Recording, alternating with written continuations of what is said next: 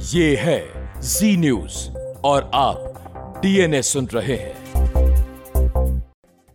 सबसे पहले हम आपको वो खबर दिखाएँगे जिसकी पूरे देश में चर्चा हो रही है। और वो खबर ये है कि शाहरुख खान के बेटे आर्यन खान को ड्रग्स के केस में आज क्लीन चिट मिल गई है। अदालत में दायर की गई अपनी चार्जशीट में नारकोटिक्स कंट्रोल ब्यूरो यानी एनसीबी ने आर्यन खान का नाम शामिल नहीं किया है। और उसने कहा है कि उसके पास आर्यन खान के खिलाफ कोई सबूत नहीं है। अब बड़ा सवाल यह है कि 24 साल के इस नौजवान ने जेल में जो 26 दिन बिताए, उसका हिसाब कौन देगा? क्या आर्यन खान को गलत फंसाया गया था? न्याय का मूल सिद्धांत यह है कि कोई भी आरोपी तब तक निर्दोष रहता है जब तक वो अदालत में दोषी साबित नहीं हो जाता। लेकिन इस केस में आर्यन खान का दुर्भाग्य यह रहा कि वो शाहरुख खान जैसे सुपरस्टार का बेटा है। और हमारे देश के मीडिया ने इस पर जमकर टीआरपी बटोरी। नेताओं ने जमकर राजनीति की और आम जनता की भीड़ ने भी पूरे देश में अपनी अपनी अदालतें लगा दी और आर्यन खान को कुछ ही घंटों में दोषी साबित कर दिया। आर्यन खान को भले ही अब क्लीन चिट मिल गई हो, आज वो बहुत खुश होंगे। उनका परिवार भी बहुत खुश होगा कि आखिरकार क्लीन चिट मिल गई, लोगों को पता चल गया कि वो निर्दोष है। लेकिन अब जीवन भर इंटरनेट पर जब भी कोई आर्यन खान का नाम सर्च करेगा तो सबसे पहले आर्यन खान की जेल जाते हुए यही तस्वीर निकलेगी। आज हम इस पूरे केस का विश्लेषण करेंगे और समीर वानखेड़े जैसे पुलिस अफसरों पर, हमारे देश की पुलिस व्यवस्था पर, कानून व्यवस्था पर आज हम सवाल उठाएँगे और यह भी देखेंगे कि इस पूरे केस से हमें क्या सीखने की आवश्यकता है।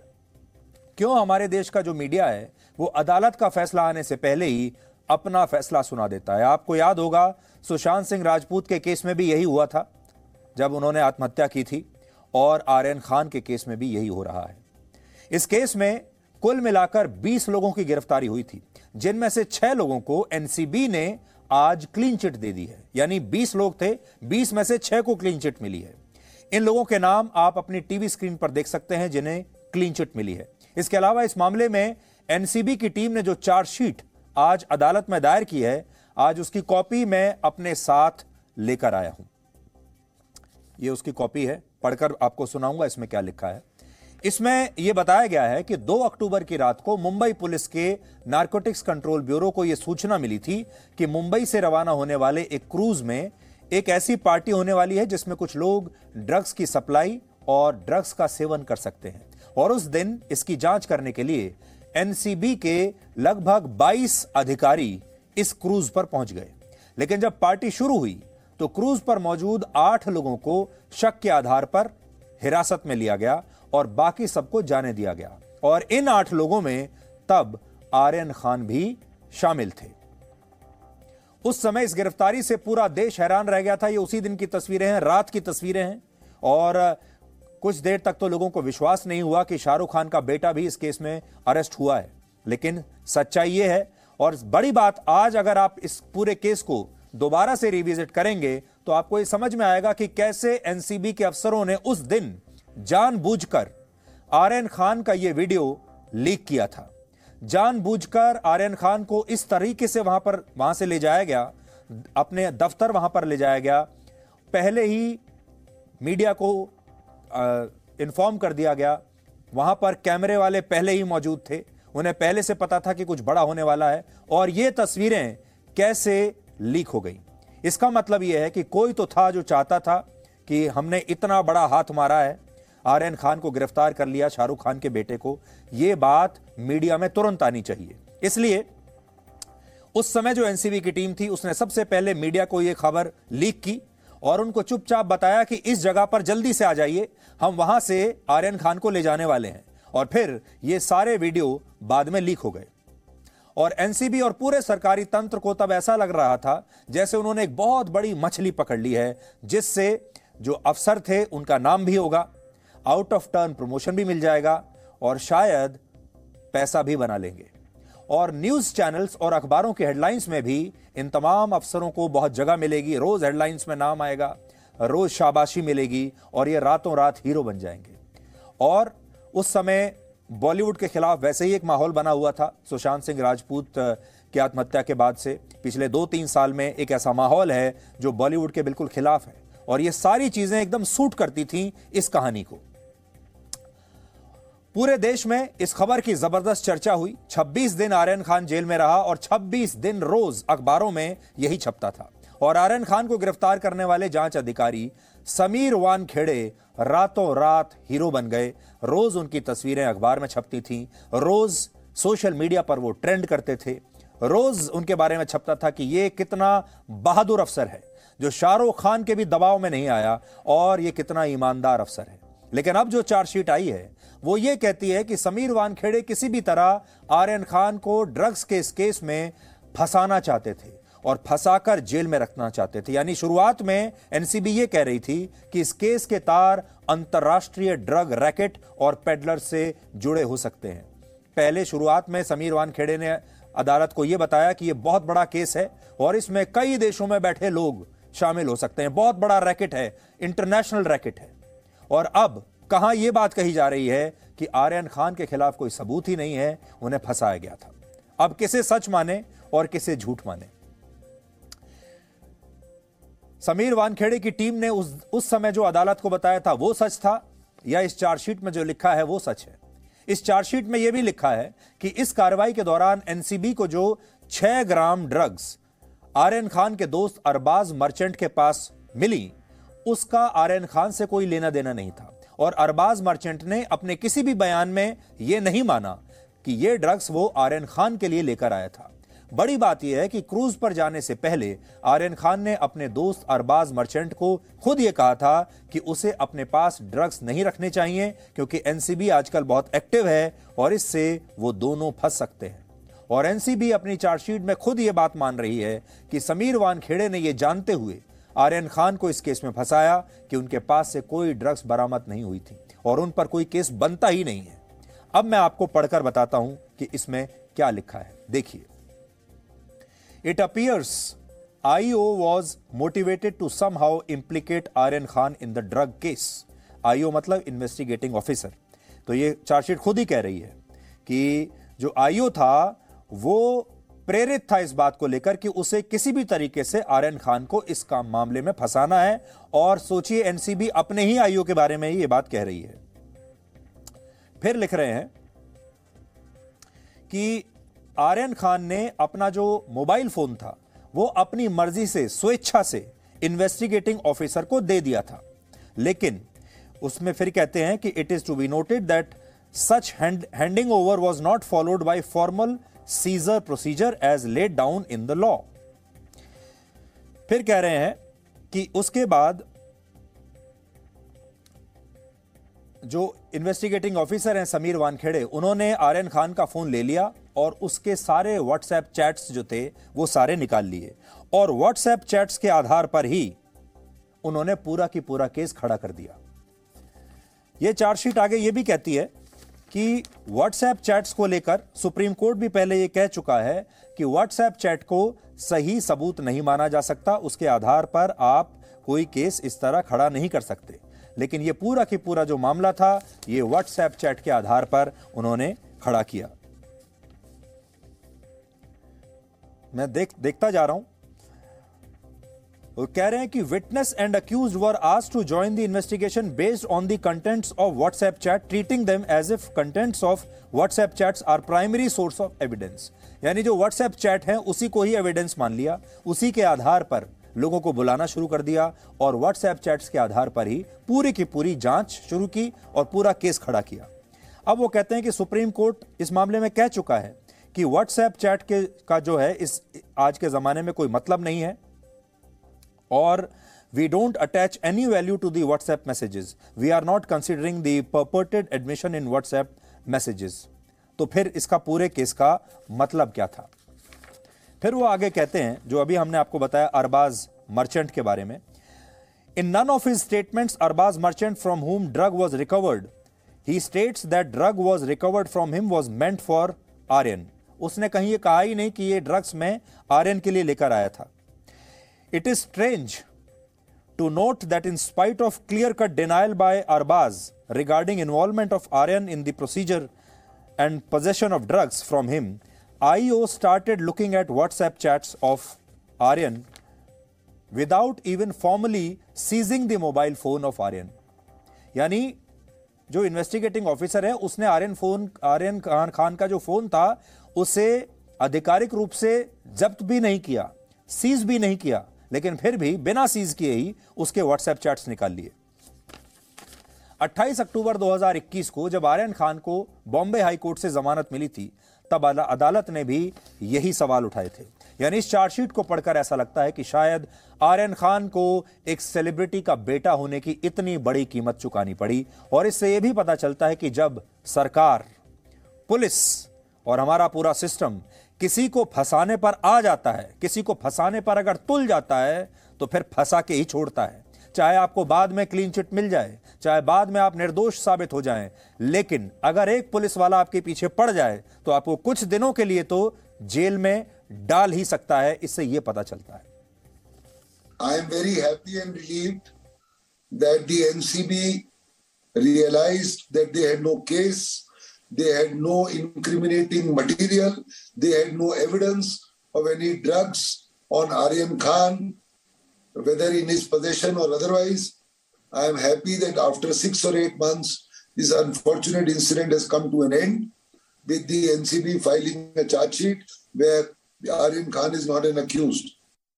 स्पष्ट है कि इन्वेस्टिगेशन एसआईटी ने इसलिए टेक ओवर किया कि कुछ गलतियाँ थी कुछ शॉर्टकमिंग्स थी पहले इन्वेस्टिगेशन में तो उसको देखते हुए normally S I T rarest of rare cases में बनाई जाती है और वैसा ये मामला ऐसा प्रतीत हुआ तो मैंने एसआईटी बनाया टेक ओवर किया केस और एक प्रोफेशनल थॉरो इन्वेस्टिगेशन किया गया विदाउट बायस किया गया और जिसके खिलाफ सबूत मिला, उस पर कार्रवाई हुई, जिसके खिलाफ सबूत नहीं मिला। ये बड़ा आप क्लियर एविडेंस आप देख सकते हैं कि फ़िज़िकल एविडेंस और कॉर्पोरेटिव एविडेंस चौदह पर मिला है और बाकी पर नहीं मिला है। तो एक बहुत स्पष्ट डिफरेंस के आधार पर कार्रवाई हुई और आज लास्ट डेट था चार्जशीट का तो इसके हिसाब से चार्जशीट की गई। इनिशियल इन्वेस्टिगेशन होता है, उसमें प्रमाण इकट्ठा किए जाते हैं। तो उस समय क्या कहा जा रहा था या क्या इन लोगों ने उसका इन्फ्लुएंस निकाला था, उसका उसका हमारे फाइनल फाइंडिंग पे कोई असर नहीं होता है। हमें हमने अपने आ, आ, आ, सारे प्रमाण जो इकट्ठा किए और सारे मटेरियल जो इकट्ठा किए उसके आधार पर हमने पाया कि उनके हमारे पास इतने प्रमाण या इत, नहीं है जो छः जो अभियुक्त बनाए गए थे पहले उनके अगेंस्ट हम कार्रवाई कर पाएँ या कंप्लेंट दाखिल कर पाएँ। तो हमने ये निर्णय लिया कि इस पर छः लोगों के खिलाफ हम कंप्लेंट फ़ाइल नहीं करेंगे। तो हमें बड़ी खुशी है कि चलिए देर से ही सही, लेकिन एनसीबी के जो बड़े अधिकारी हैं, उन्होंने अपनी गलती को ना सिर्फ़ माना, अपने एक अधिकारी की गलती को माना, बल्कि उन्होंने उस गलती को बहुत जल्दी ठीक भी कर दिया। और आज उन्होंने सच्चाई दुनिया को बता दी। ये एक बहुत अच्छी बात है। वरना बहुत बार ऐसा होता है कि जो पुलिस का महकमा होता है, वो एक बार अपनी गलती कर देता है तो वर्षों तक फिर वो उस गलती को छुपाने में लग जाता है। वो मानना नहीं चाहते कि उनसे वर्षों पहले कोई गलती हुई है और छुपाते छुपाते सालों निकल जाते हैं और जो लोग होते हैं, जो निर्दोष लोग हैं, वो सिर्फ़ इसलिए जेल से बाहर नहीं आ पाते या इसलिए निर्दोष साबित नहीं हो पाते क्योंकि पुलिस अपनी गलती को दुनिया के सामने स्वीकार नहीं करना चाहती। और आर्यन खान की जो सबसे बड़ी गलती थी, वो तो ये थी कि वो शाहरुख खान के बेटे हैं। इस मामले में आर्यन खान को 26 दिन तक जेल में रहना पड़ा था और इस दौरान अदालत में उनकी दो बार जमानत की याचिकाएँ भी खारिज हुई थी। इसलिए आज हम यहाँ ये मांग भी करते हैं कि इस केस में जिन लोगों ने भी अपना काम ठीक से नहीं किया और आर्यन खान को फंसाने की कोशिश की, उन सब के खिलाफ भी अब कड़ी कार्रवाई होनी चाहिए। सिर्फ़ ट्रांसफ़र करने से कुछ नहीं होगा। सिर्फ़ दूर दराज की पोस्टिंग कर देने से कुछ नहीं होगा। एक्शन होना चाहिए। आर्यन खान को पहली बार 7 अक्टूबर को मुंबई की आर्थर रोड जेल में भेजा गया था और उनके पिता शाहरुख खान उनकी गिरफ्तारी के 19 दिन के बाद 21 अक्टूबर को उनसे मिलने के लिए आखिरकार जेल गए थे। और ये उसी समय की तस्वीरें हैं जो आप देख रहे हैं। असल में शाहरुख खान ने भी कभी यह सोचा नहीं था कि उनके बेटे को इतने दिनों तक जेल में रहना पड़ेगा। इसलिए शुरुआत में वो उसे मिलने नहीं गए, क्योंकि उन्हें लगा कि वो मिलने जाएँगे तो हो सकता है उससे केस खराब हो जाए। हो सकता है कि बेनाबाद की एक और हेडलाइन बन जाए। और दूसरा, उन्हें यह भी उम्मीद थी कि उनके बेटे को अगली ही हियरिंग में जमानत मिल जाएगी। लेकिन जब एक जमानत के बाद दूसरी जमानत याचिका रिजेक्ट होती चली गई, जब 19 दिन हो गए, तब एक बाप आखिरकार अपने बेटे को मिलने के लिए उस जेल में गया जहाँ उसने उससे मिलने की कभी कल्पना भी नहीं की होगी। इस तरह के जो जेल के सेट्स हैं, फ़िल्मों में तो शाहरुख खान ने बहुत देखे होंगे। ऐसे बहुत सीन्स उन्होंने किए होंगे अपनी फ़िल्मों में, जहाँ उन्हें जेल में इस तरह से दिखना है। लेकिन उन्होंने कभी भी सपने में नहीं सोचा होगा कि एक दिन असल ज़िंदगी की फ़िल्म में उन्हें अपना ही किरदार निभाना पड़ेगा और इस जेल में अपने ही बेटे से मिलने जाना पड़ेगा। और ये किसी भी पिता के लिए एक बहुत दर्दनाक समय हो सकता है। इन 19 दिनों में ऐसे बहुत मौके आए जब शाहरुख खान अपने बेटे से मिलने जा सकते थे। लेकिन शायद उन्होंने यही सोचा होगा कि अगर वो मिलने के लिए अपने बेटे से जेल में गए तो और ज़्यादा हंगामा होगा। शायद इसका असर बेटे के केस पर भी पड़ेगा। और फिर जैसा हम आपको बता रहे थे, उन्हें ये उम्मीद भी थी कि बहुत जल्द जमानत मिल भी जाएगी। लेकिन आखिरकार उसके बाद वो जेल में गए और वो तस्वीरें अभी आपने देखी। इस मामले में अब भले ही आर्यन खान को क्लीन चिट मिल गई हो, लेकिन वो शायद इस केस को कभी भुला नहीं पाएँगे। ये केस अब आजीवन उनका पीछा नहीं छोड़ेगा। ये केस जीवन भर उनका पीछा करेगा। अब दुनिया में कोई भी व्यक्ति 24 साल के आर्यन खान के बारे में जब भी इंटरनेट पर कुछ सर्च करेगा तो उनकी गिरफ्तारी की ये तस्वीरें ही सबसे पहले सामने आएँगी। इसलिए आज बड़ा सवाल यही है कि आर्यन खान ने इस केस की वजह से जो 26 दिन जेल में बिताए जिसकी वजह से उनके परिवार को जो पीड़ा पहुँची, जो दर्द पहुँचा, जो बदनामी हुई, उसका हिसाब कौन देगा? इस केस से आज तीन बड़ी बातें पता चलती हैं, जो पूरे देश को समझनी चाहिए। पहली बड़ी बात, कोई भी भ्रष्ट अफसर या पुलिस अधिकारी भ्रष्टाचार की वजह से या ऊपर से मिले आदेश की वजह से किसी का भी जीवन मिनटों में बर्बाद कर सकता है। और हमारे देश में उसे रोकने के लिए कोई व्यवस्था नहीं है, जैसा कि मैं आपको कह रहा था। बाद में ज़रूर क्लीन चिट मिल जाएगी। आर्यन खान तो बहुत किस्मत वाला लड़का है कि उसे कुछ ही महीनों में क्लीन चिट मिल गई। लेकिन ऐसे ऐसे लोग हैं जिन्हें वर्षों तक क्लीन चिट नहीं मिली। दूसरी बड़ी बात, हमारे देश का मीडिया किसी भी केस की मेरिट ना देखकर मेरिट में ना जाकर, सिर्फ़ यह देखता है कि टीआरपी क्या कहने में मिलेगी। आर्यन खान को, शाहरुख खान को दोषी बताने में टीआरपी मिलेगी। या उनका समर्थन करने में टीआरपी मिलेगी। वो पहले यह देख लेते हैं कि मूड क्या है और मूड के हिसाब से केस आगे बढ़ता है। और हमारे देश के मीडिया ने उस समय आर्यन खान को, शाहरुख खान को एक विलेन बनाकर पूरे देश के सामने पेश किया। और तीसरी बात, हमारे देश की आम जनता भी अदालतों के आदेश का इंतज़ार किए बिना ही अपना फैसला सुना देती है और खुद ही अच्छे और बुरे का फैसला कर लेती है। हालाँकि इस मामले में जब राजनीति हो रही थी मीडिया टीआरपी की अंधी दौड़ में शामिल था और आम जनता ने भी अपना फैसला सुना दिया था। तब हमने ऐसा नहीं किया था। आज मैं आपके सामने यह बात किस मुँह से कह सकता हूँ? मैं खुद भी मीडिया का एक सदस्य हूँ। जी न्यूज़ देश का सबसे पुराना मीडिया हाउस है। और ऐसे में आज हम दूसरे मीडिया की तरफ़ उंगली उठा रहे हैं। क्यों उठा रहे हैं? क्योंकि उसका एक सबूत आज हम आपको देंगे कि मीडिया को कैसे पहले हर केस की मेरिट में जाना चाहिए। थोड़ी पढ़ाई लिखाई करनी चाहिए, थोड़ा रिसर्च करना चाहिए, सिर्फ़ ये नहीं देखना चाहिए कि आरोपी कौन है, कितना बड़ा सेलिब्रिटी है, किसका बेटा है।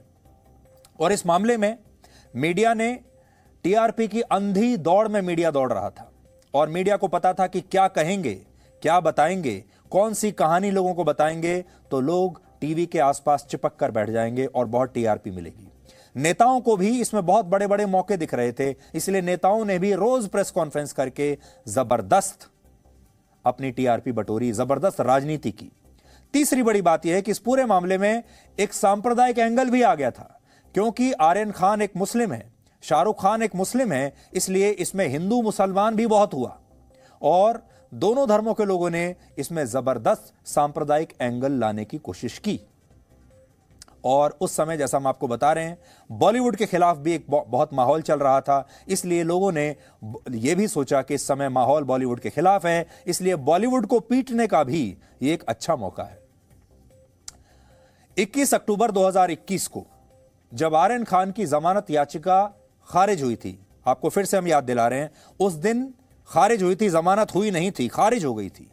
तब हमने आपसे इसी शो में यह बात कही थी कि आज जिन लोगों के कैमरों का फोकस आर्यन खान पर है, एक दिन ऐसा आएगा जब यही कैमरा उन पर होगा और वो अपना सच देश से छिपा नहीं पाएँगे। इसलिए आज मीडिया को जो लेक्चर हम दे रहे हैं, क्या होना चाहिए, क्या नहीं होना चाहिए, ये जो आज हम बताने की हिम्मत आपके सामने कर पा रहे हैं, उसके पीछे एक वजह है। और वो वजह यह है जब आप इस क्लिप को देखेंगे तो आपको वो वजह समझ में आएगी और आपको यह पता चलेगा कि हमने हमेशा इस केस में भी ये देखकर रिपोर्टिंग नहीं की कि आर्यन खान, शाहरुख खान के बेटे हैं और इसलिए हमें इस पर टीआरपी बटोरनी है, चाहे इस नौजवान का जीवन खराब ही क्यों ना हो जाए। इसलिए आज आपको एक पुराना अंश दिखा रहे हैं, जिससे आपको यह पता चलेगा कि इस पूरे मामले में हमारी जो रिपोर्टिंग थी, वो कितनी बैलेंस्ड थी। इस मामले पर जो लोग राजनीति कर रहे हैं, जो लोग इसका इस्तेमाल अपने अपने फ़ायदे के लिए कर रहे हैं, और मीडिया का जो हिस्सा इसे टीआरपी के नए हथियार के तौर पर देख रहा है, उनसे आज हम यही कहना चाहते हैं कि आज आप दूसरों की तस्वीरें खींच रहे हैं। आज दूसरों के पीछे कैमरे भाग रहे हैं। आज आपका फोकस आर्यन खान और अनन्या पांडे पर है, लेकिन इस दुनिया में एक कैमरा ऐसा भी है, जिसका फोकस सिर्फ़ आप पर है और वो कैमरा है आपकी अपनी अंतर आत्मा का। जिसका फोकस हमेशा आप पर रहता है और अंतर आत्मा के इस कैमरे में ऐसा कोई फ़िल्टर नहीं जो आपके भी बुरे कामों का या बुरी नियत का नकली सुंदरता में वो आपको बदल सके। तो ये बात हमने अक्टूबर 2021 में कही थी। इस केस के दौरान दो और बड़ी ऐसी चीज़ें हुई जिन पर आज बात करना ज़रूरी है। पहला, इस केस में धर्म की एंट्री हुई थी और यह कहा जाने लगा था कि शाहरुख खान, क्योंकि मुसलमान है इसलिए उनके बेटे आर्यन खान को गिरफ़्तार किया गया है। उन्हें मुसलमान होने की सज़ा दी जा रही है। उन्हें इसलिए सताया जा रहा है क्योंकि वो एक ख़ास धर्म से आते हैं। और दूसरा, तब यह कहा गया था कि आर्यन खान की गिरफ्तारी के पीछे भारत की मोदी सरकार हो सकती है। लेकिन बड़ी बात यह है कि अब जब आर्यन खान को क्लीन चिट मिली है, तब भी तो भारत में वही मोदी सरकार है। तब भी तो सच का जो असली सच है, वो सामने आया है। तो फिर ये कैसे मुमकिन हुआ? ये एक बड़ी बात है। आज लोग ये भी पूछ रहे हैं कि आर्यन खान को गिरफ़्तार करने वाले एनसीबी के पूर्व अधिकारी समीर वानखेड़े आज कहाँ हैं? तो इस समय समीर वानखेड़े को एनसीबी से हटाकर डायरेक्टरेट ऑफ़ रेवेन्यू इंटेलिजेंस की मुंबई डिवीज़न में भेज दिया गया है और उनके खिलाफ अभी दो बड़ी जाँच चल रही हैं। इनमें एक मामला बॉम्बे हाईकोर्ट में है, जिसमें उन पर फर्जी प्रमाण पत्र बनवाकर सरकारी नौकरी हासिल करने का आरोप है और दूसरी जाँच आर्यन खान के केस से जुड़ी हुई है, जिसमें उन पर पैसे की उगाही करने के गंभीर आरोप हैं। यह बात जब आप सुनते हैं तो यह समझ में आता है जो हमने शुरुआत में आपको कहा कि समीर वानखेड़े जैसे जो अफसर हैं, जो आउट ऑफ़ प्रमोशन की जल्दबाजी में रहते हैं, जिन्हें बहुत जल्दी अपना नाम कमाना है, जो शॉर्टकट से बहुत ऊपर जाना चाहते हैं। इस तरह के जो अफसर होते हैं, वो अक्सर ऐसी काम, ऐसे केसेस बनाते हैं, झूठे केसेस समीर वानखेड़े को लगा ये होगा कि शाहरुख खान का बेटा है, वो बहुत जल्दी अगर उसको फंसा देते हैं, जेल में डाल देते हैं तो समीर वानखेड़े शायद उससे भी बड़े स्टार बन जाएँगे. पूरा देश उनकी ईमानदारी की और उनकी बहादुरी की कस्में खाने लगेगा और आउट ऑफ़ टर्न प्रमोशन भी होगा हेडलाइंस भी मिलेंगी, नाम भी होगा, शोहरत भी होगी और आखिरकार हर रोज अखबार और टीवी में तस्वीरें भी आएँगी. तो कुछ महीने तो समीर वानखेड़े ने यह सब बहुत एंजॉय किया। आउट ऑफ़ प्रमोशन के सपने देखने लगे थे। रोज टीवी पर तस्वीरें आ ही रही थी, अखबार में फ़ोटो छप रही थी। रोज सोशल मीडिया पर वो ट्रेंड होते थे और लोग कहते थे कि कितना बड़ा ईमानदार और बहादुर अफसर है। ये सब उन्हें कुछ महीनों के लिए तो मिला, लेकिन अचानक से उनकी किस्मत ने उनका साथ छोड़ दिया। इस मामले में शाहरुख खान और उनके परिवार का जो रोल है और जो रोल रहा आज उस पर भी बात करना ज़रूरी है। शाहरुख खान इस देश के बहुत बड़े एक्टर हैं, बहुत बड़े स्टार हैं और उनकी जो फ़ैन फॉलोइंग है, वो भी ज़बरदस्त है। लेकिन शाहरुख खान का पूरा परिवार और शाहरुख खान इस पूरे केस के दौरान शांत रहे, चुप रहे, उन्होंने अपना मुँह नहीं खोला। हर जगह जहाँ पर भी गए, बहुत शालीनता से लोगों से मिले। जब जेल में भी अपने बेटे से मिलने के लिए गए, तब भी बहुत शालीनता से हाथ जोड़कर सबसे मिलते रहे। उसके बाद भी उनके मन में, उन्होंने बाहर, मन में तो ज़रूर कटुता होगी।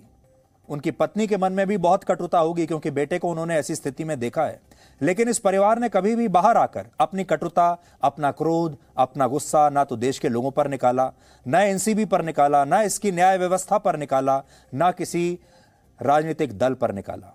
और ये बहुत बड़ी बात है, जब एक परिवार इतने दुख के दौर से गुजर रहा होता है, उस समय अगर वो अपने व्यवहार में शांति रखता है, अपने व्यवहार में इस तरह की चुप्पी साध कर रखता है तो एक बहुत बड़ी बात होती है। इसलिए शाहरुख खान के परिवार ने इस मुसीबत की घड़ी को, इन महीनों को जिस तरीके से सहा है, बहादुरी के साथ, शांति के साथ, उसकी भी आज तारीफ़ करनी चाहिए।